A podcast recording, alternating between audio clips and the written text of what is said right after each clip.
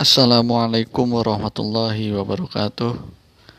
Alhamdulillahi ahad lam yalid wa lam yulad wa lam yakul lahu kufuwan ahad. Ashhadu an la ilaha illallah wa ashhadu anna Muhammadar Rasulullah. Allahumma salli ala sayyidina Muhammad wa ala ali sayyidina Muhammad.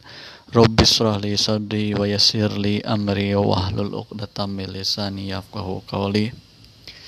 Selamat siang teman-teman. Kita berjumpa lagi di mata kuliah semantik pada pertemuan ketujuh, pertemuan terakhir sebelum menjelang UTS.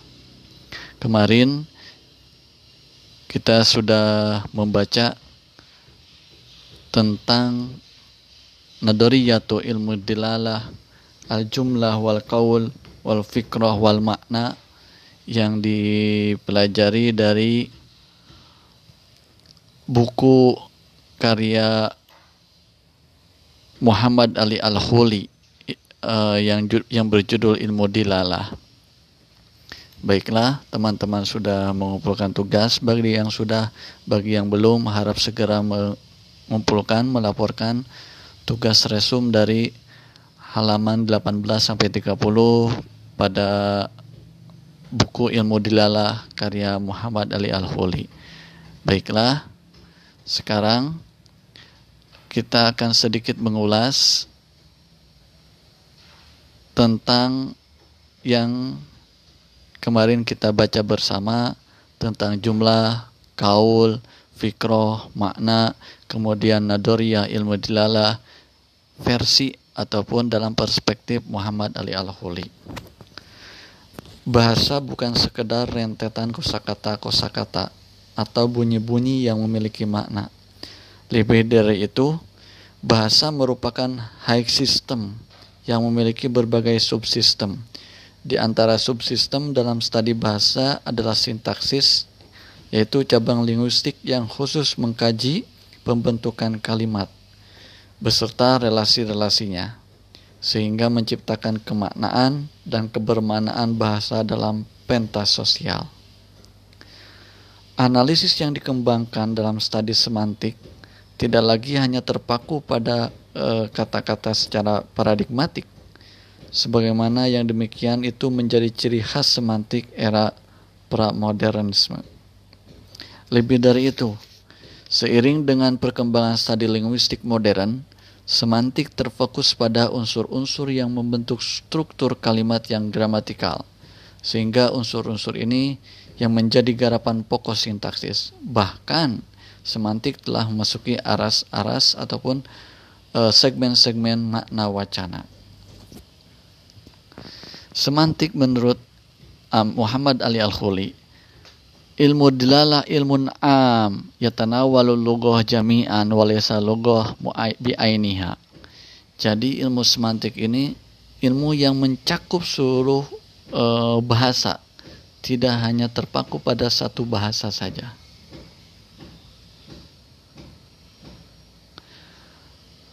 Ah, fama dakarnahu hatal an yang tobiku ala jami'il lugoduna istisna. Sebagaimana yang kita ketahui sekarang ataupun yang pernah diulas sebelumnya, bahwasanya semantik yang tobiku ala jami'il lugoduna istisna e, membahas mencakup seluruh bahasa tanpa pengecualian. Gitu. Karena kullul lugoh fiha musallasul makna karena setiap bahasa memiliki konsep musallasul makna atau musallasul dalalah. Tri uh, triangle meeting uh, meaning memiliki tiga konsep dalam pemanaan. Dan dalam setiap bahasa juga yujad makna jumlah wa makna mutakallim wa makna mukhatab. Ditemukan ataupun didapati makna jumlah, makna mutakalim, dan makna mukhotob. Gitu. Sehingga uh, semantik ini merupakan uh, studi general tentang kebahasaan. tidak hanya fokus pada satu bahasa, bukan hanya bahasa Arab, bahasa Inggris, ataupun bahasa ataupun bahasa lainnya, tapi setiap bahasa bisa dipelajari, bisa didekati, bisa dianalisis dengan pendekatan semantik. Gitu. Masuk ke segmen kedua yaitu ajumlah wal kaul. Al-jumlah menurut Muhammad Ali Al-Khuli wahya ihdal wihdat adlaliyah ta'rifat adidah. Salah satu uh, ilmu salah satu wihdat dilaliyah satu petunjuk takrifat adidah yang mempunyai takrif mempunyai definisi yang banyak tetapi dalam ilmu dilalah yaitu tasalsul masali li kalimatin tatanawa tatawala wafqan nidomin nahwin khos wa ala syakli aswatin masmu'ah aw huruf makru'ah. Menurut Amin Al-Khuli ketersambungan kalimat yang secara gramatikal mempunyai uh, gramatikal nahwu yang ter yang ter apa tuh yang tahakok yang terrealisasikan ala syakli aswatin masmu'ah dalam bentuk suara yang didengar au hurufin makru'ah au hurufin makru'ah ataupun Eh, kata-kata yang dibaca. Itu menurut Muhammad Ali Al-Khuli. Adapun jumlah menurut Ibnu Jini yaitu kullu lafdin mustaqillun binafsihi mufidun limaknahu wa huwa alladhi yusammahu nahwiyun al-jumal. Kalam ataupun jumlah setiap lapad yang berdiri sendiri yang mempunyai makna lengkap. Inilah yang oleh para ahli nuhat ataupun para ahli nahu disebut jumlah atau kalimat. Ada lagi yang mengatakan uh, jumlah itu seperti yang dikatakan Sibaweh dalam kitab dalam buku dalam karyanya Alkitab al jumlah mustaqillah binafsiha al an Kalam adalah jumlah yang dapat berdiri sendiri yang tidak membutuhkan selainnya. Di sini ada yang menyamakan antara kalam dengan jumlah. Gitu. Ibnu Jini berkata lagi, Kullu kalamin mufidun mustaqillun minafsihi. Jumlah adalah setiap kalam yang mempunyai makna dan yang dapat berdiri sendiri gitu. Berarti mudahnya jumlah itu terdiri dari beberapa kaul. Terdiri dari beberapa segmen-segmen kaul yang mendukung yang menopang terbentuklah sebuah jumlah. Kita lihat dulu definisi kaul. Kaul itu adalah majmu'atun kalimat. Majmu'atu kalimat kumpulan dari berbagai kalimat. Kalimat di sini berarti kata. Karena dalam bahasa Arab kalimat itu bermakna kata, al jumlah bermakna kalimat. Kalau di Indonesia kan. Au kalimah wahidah ahyanan bah, bahkan bisa juga e, kaul itu terdiri dari satu kata terkadang satu kata yang diucapkan oleh seorang gitu. Seperti contohnya gini. Qoma talibu bil ijabah an jami as'ilati tamrin wahdahu duna musa'adah min ahadin. Seorang siswa sedang menjawab seluruh pertanyaan latihan ataupun ujian tanpa sedikit pun mendapatkan bantuan dari teman lainnya. Nah, Qomat talibu bil ijabah an jami asilah tamrin wahdahu duna musa'adati min ahadin itu bentuknya jumlah. Satu kesatuan, jumlah, struktur uh, struktur kalimat.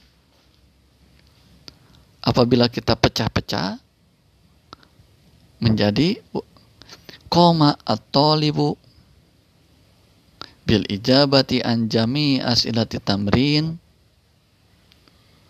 wahdahu wahdahu duna musa adati min ahadin. Nah, ada potongan-potongan itu seperti tadi koma tolib yang pertama, kemudian yang kedua bil ijabah an jami asilati tamrin, yang ketiga wahdahu wahdahu duna musa adati min ahadin. Itu potongan-potongan itu disebut kaul. Nah, kaul itu tersusun menjadi sebuah jumlah.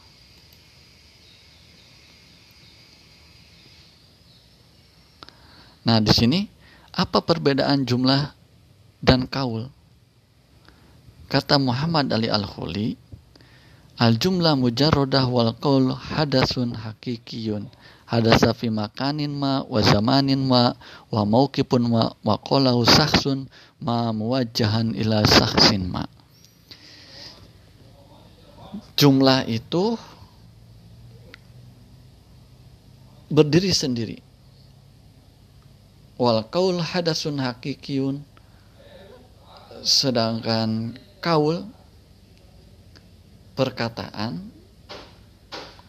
terhadap realita yang bisa saja dikatakan dan terjadi di satu tempat tertentu, waktu tertentu, dalam kondisi tertentu yang diucapkan oleh seseorang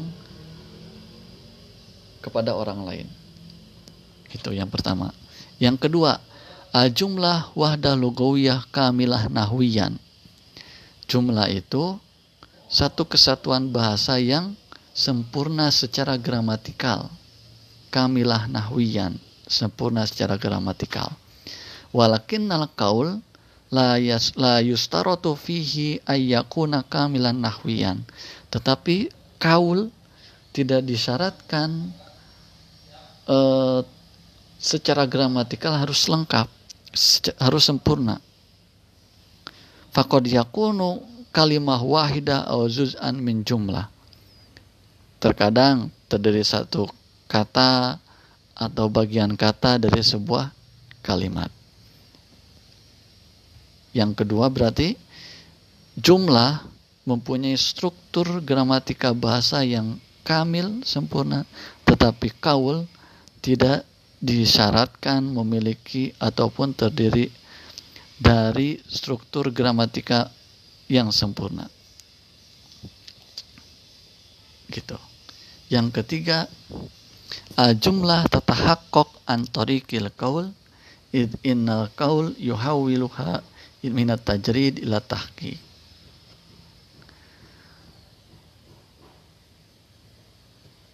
al jumlah jumlah itu merupakan uh, representasi antarikil kaul dengan cara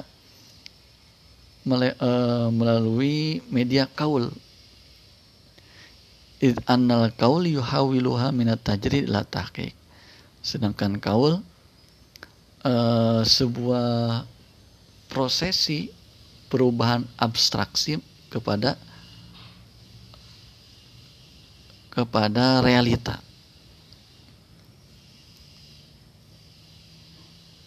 gitu kemudian al jumlah wal fikroh Oh, sebelum kita lanjut, uh, jumlah menurut uh, maaf, kaul menurut Ibnu Jinni merupa, merupakan hal yang tidak dapat mendatangkan makna sempurna dan tidak dapat berdiri sendiri. Itu disebut kaul.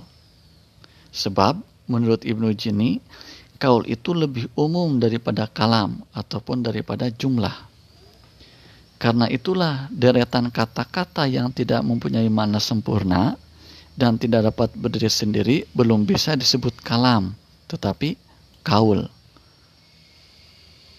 Amal kaulu fa asluhu annahu kullu labdin mudillun bihil lisan taman kana au nakison. Gitu.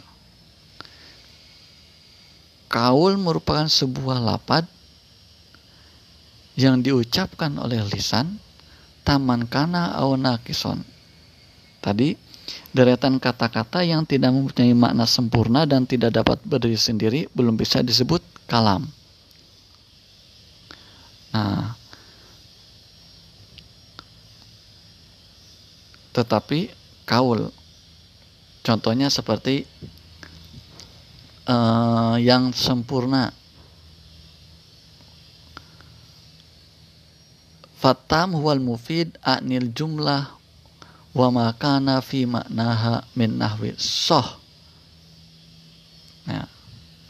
wan nakis makana biduddu dalika zaid muhammad wa in kana. Jadi ada kaul yang tam ada juga kaul yang nakis kaul tam itu kaul yang eh, dapat dipahami tapi tidak bisa berdiri sendiri tetap kemudian nakis tidak bisa dipahami secara gramatikal ataupun secara makna. Gitu. Kemudian yang selanjutnya wal fikroh. Nah, fikroh itu pos fikroh itu posisinya di mana? Fikroh merupakan pondasi awal langkah awal sebelum terucapnya sebuah kaul. Berarti rentetannya fikroh, kemudian jumlah, dan yang terakhir kaul.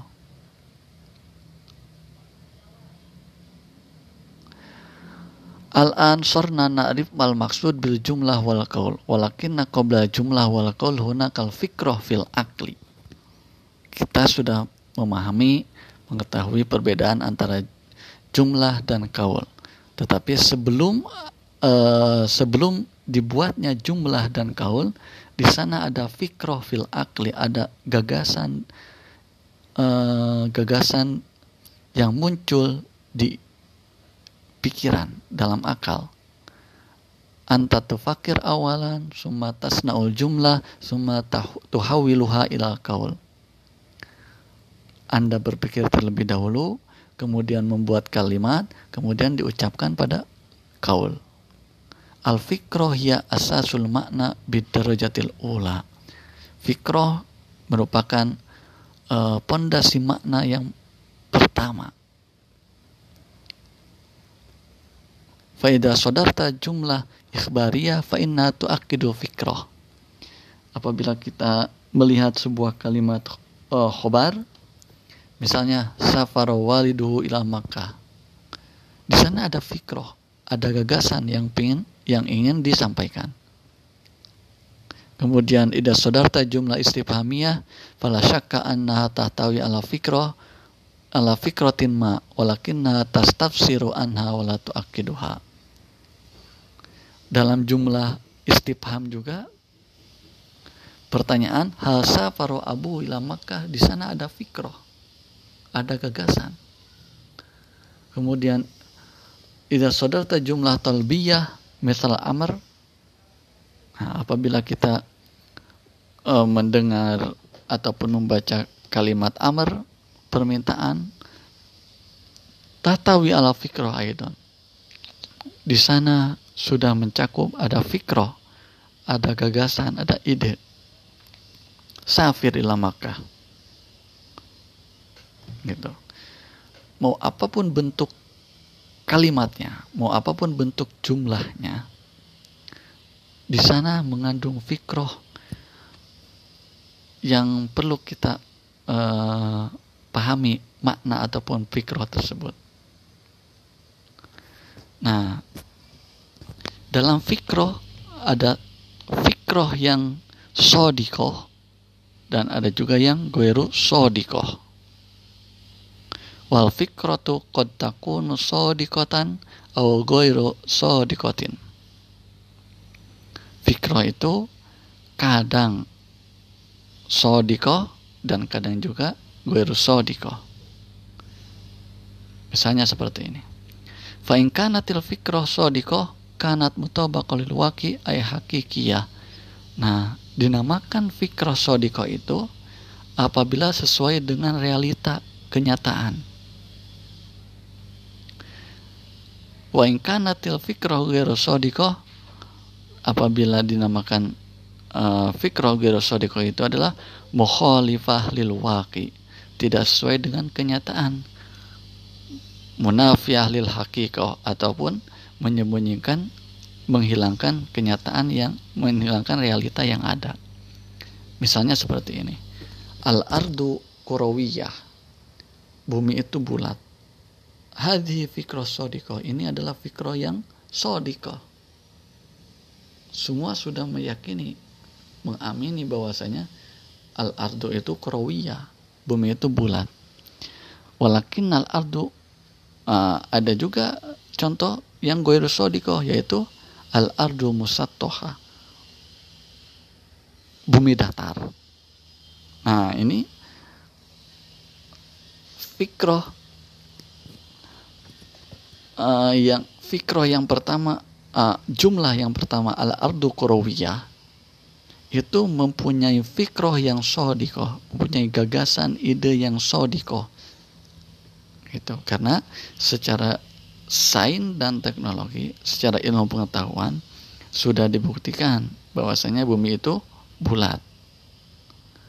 Kemudian dalam kalimat dalam jumlah al-ardu musattoha bumi itu datar itu gue sodiko meskipun sekarang ada teori-teori tentang bumi datar tapi secara ilmiah belum terbukti secara sains ilmu pengetahuan belum terbukti bahwa itu bumi itu datar itu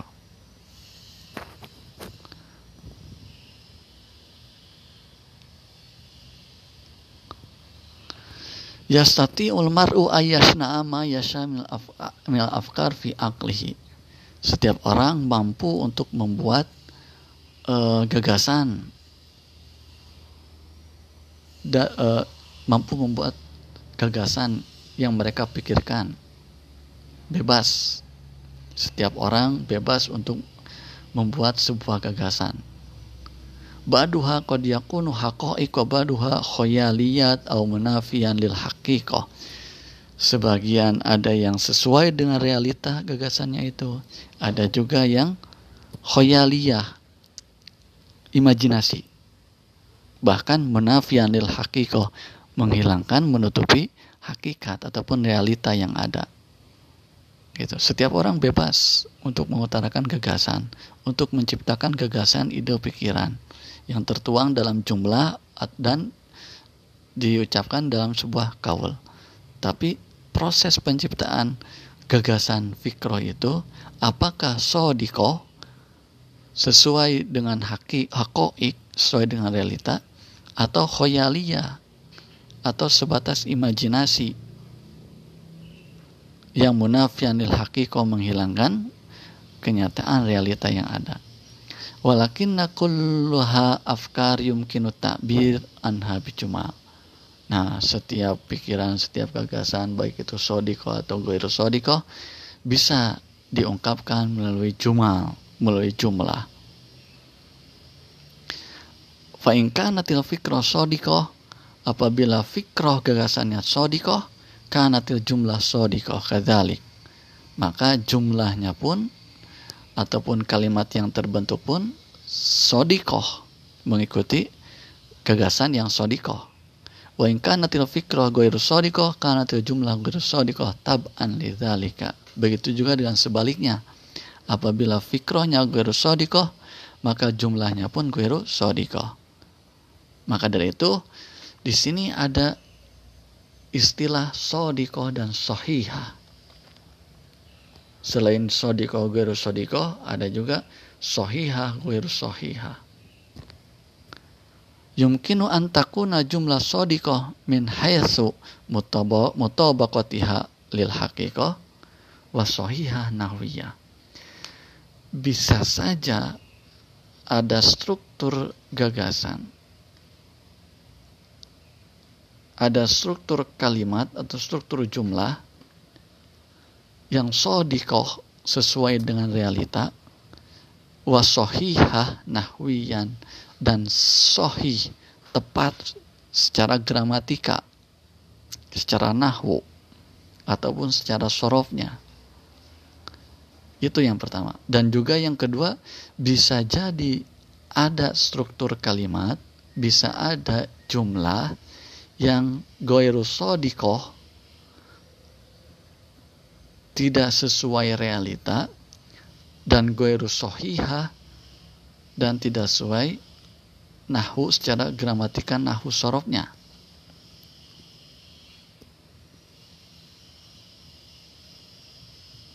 Contohnya seperti ini. Lihat, ada empat kalimat. Ada empat jumlah. Yang pertama, innal ardo taduru haula samsi. Yang kedua, inna syamsa taduru haulal ardi. Yang ketiga, inna syamsa yaduru haulal ardi yang keempat, innal ardo yaduru haulas samsi. Kita cermati bersama keempat jumlah ini, keempat kalimat ini. Jumlah yang pertama, innal ardo taduru haulas samsi. Bumi berputar mengelilingi matahari. Sodikoh maklumatian wasohihah nahwiyan. Secara ide gagasan ini tepat, sodikoh, dan secara nahwu, secara gramatika nahwu sorobnya juga tepat, sohi. Innal ardo taduru haula samsi. Itu. Secara konsep gagasan, bumi mengelilingi matahari itu tepat.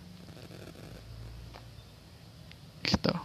Kemudian secara nahwu innal aldo taduru haula samsi al aldo itu muannas sehingga menggunakan uh, domir muannas pada tadurunya. Bukan ya duru tapi taduru karena muannas al ardonya gitu. innal aldo taduru haula samsi. Secara gramatika nahwu tepat. Sehingga yang pertama sodikoh maklumatian wasohihah nahwiyan secara maklumat, secara ide, gagasan, dan kabar yang disampaikan itu benar. Karena bumi mengelilingi matahari secara ilmu pengetahuan juga dibenarkan sudah di uh, diamini oleh para saintis dan secara nahu gramatika benar sohi kalimat yang kedua jumlah yang kedua inna samsa taduru haulal ardi. Matahari mengelilingi bumi. Secara uh, konsep secara fikroh gue sodikoh tidak tepat. Walakinnaha sohihah nahwiyan. Tapi secara nahwu gramatika tepat. Samsa samsun itu mu'anas sehingga menggunakan taduru sama seperti al-ardu mu'annas. Tapi secara gagasan, secara konsep, secara ide yang disampaikan kurang benar, tidak benar. Karena yang benar bumi mengelilingi matahari, bukan matahari yang mengelilingi bumi. Kemudian kalimat yang ketiga, Inna syamsa yaduru haulal ardi Goiru sadiqah wal goiru sahihah secara konsep, secara gagasan ini tidak benar, gue rusodik. Secara nahwu juga gue rusohi. Secara gramatika gue rusohi. Gitu. Samsun itu mu'anas, tapi dalam kalimat menggunakan yaduru. Kemudian secara konsep, matahari tidak mengelilingi bumi, tapi bumi yang mengelilingi matahari. Ini yang ada di kalimat yang selanjutnya, kalimat keempat. Kalimat keempat ini sodikoh walakin naha sohiha. Secara gramatika sohi, tapi secara konsep gagasan tidak benar. Goiro sodikoh. Idan maka dari itu hunaka farkun baina sidki wasiha. Ada perbedaan antara sidkun antara benar sesuai fakta dan sihah secara gramatika.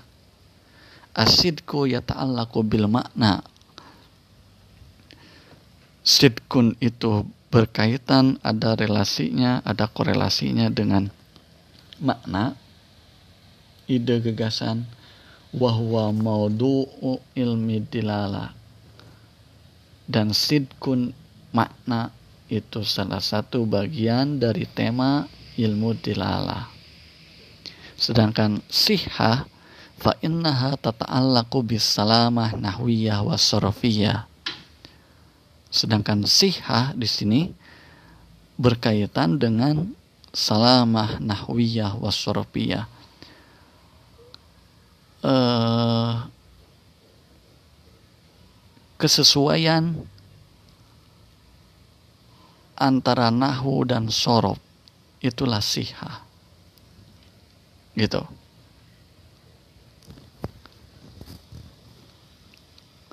al fikroh la lugotan laha fil asas fikroh gagasan tidak terkukung tidak terbelenggu pada satu bahasa tertentu.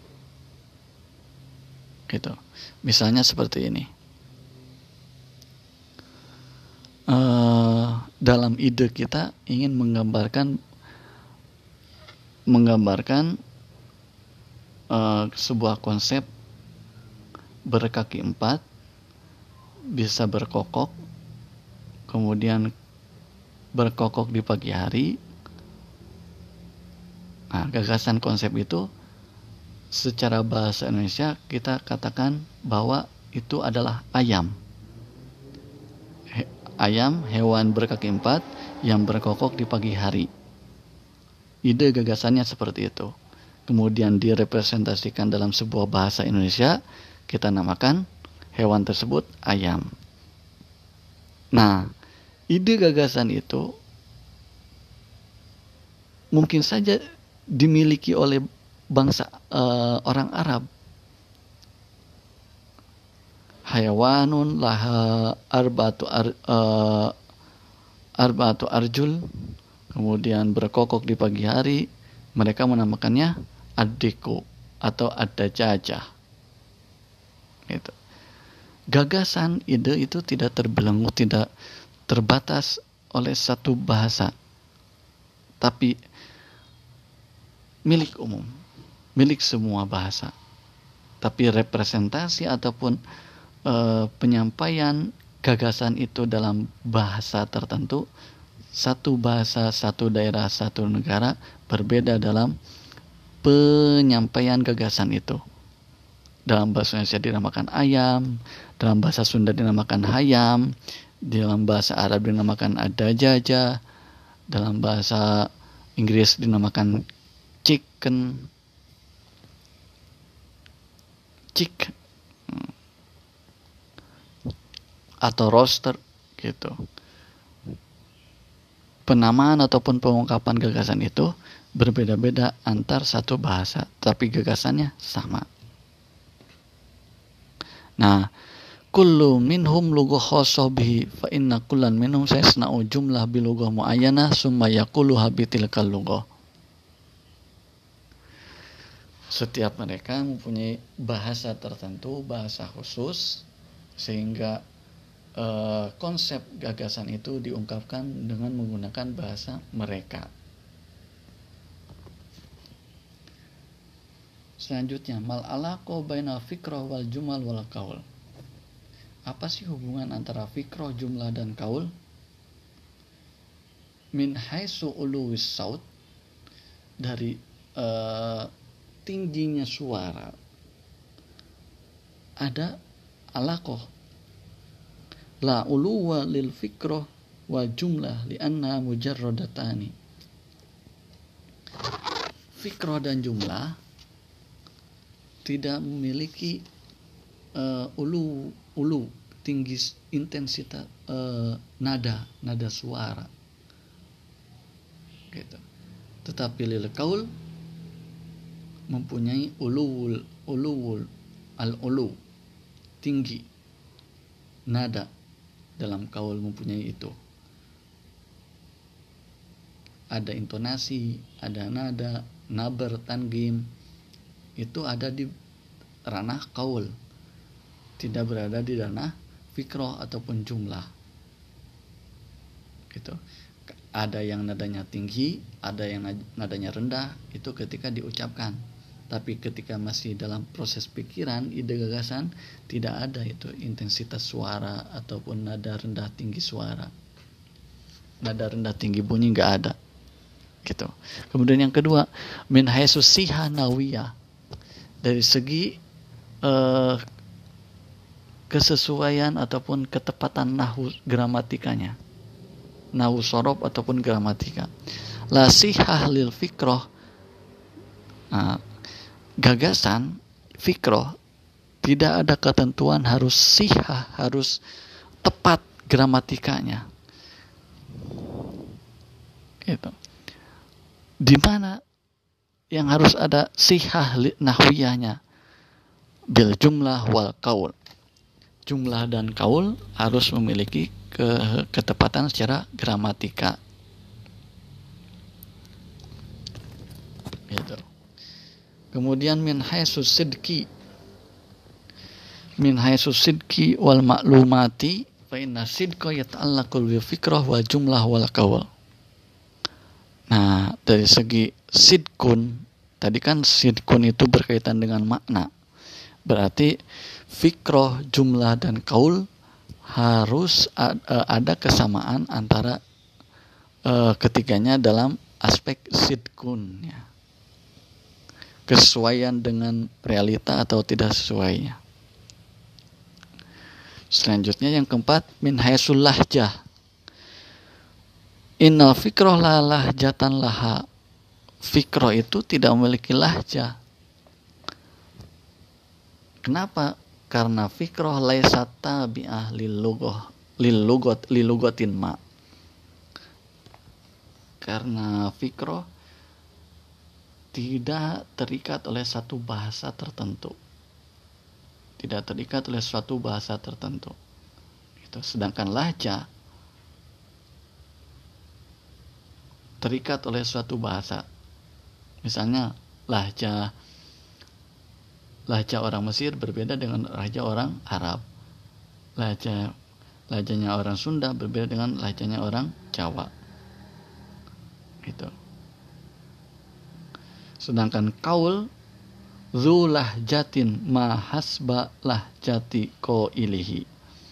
Kaul itu tergantung uh, mempunyai lahja, tergantung siapa yang yang membicarakan yang mengutarakan kaul itu. Yang kelima min hasul irtibat bil lugatin ma.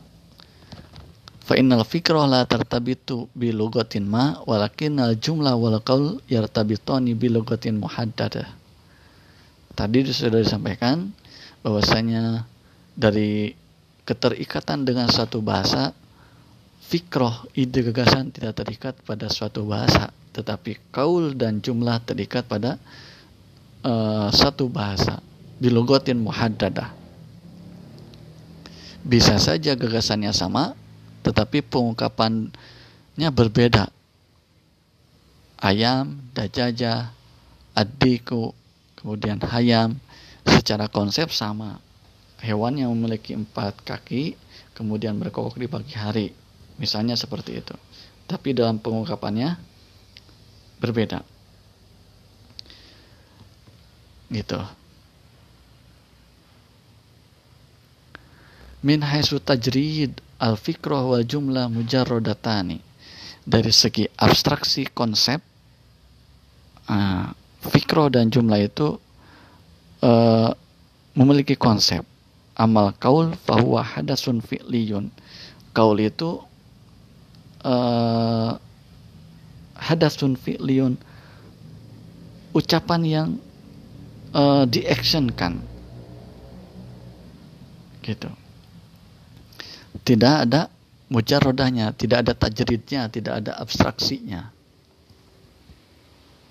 Kemudian min haisu tasalsul yang terakhir dari segi uh, tasalsul itu silsilah. Dari segi rentetan mana yang terlebih dahulu tabda'ul fikroh itu, Abiru Anha, jumlah alati yuhakiku hal kaul berarti dari segi rentetan yang pertama itu kaul eh yang pertama itu fikroh yang kedua jumlah yang ketiga kaul. Gitu.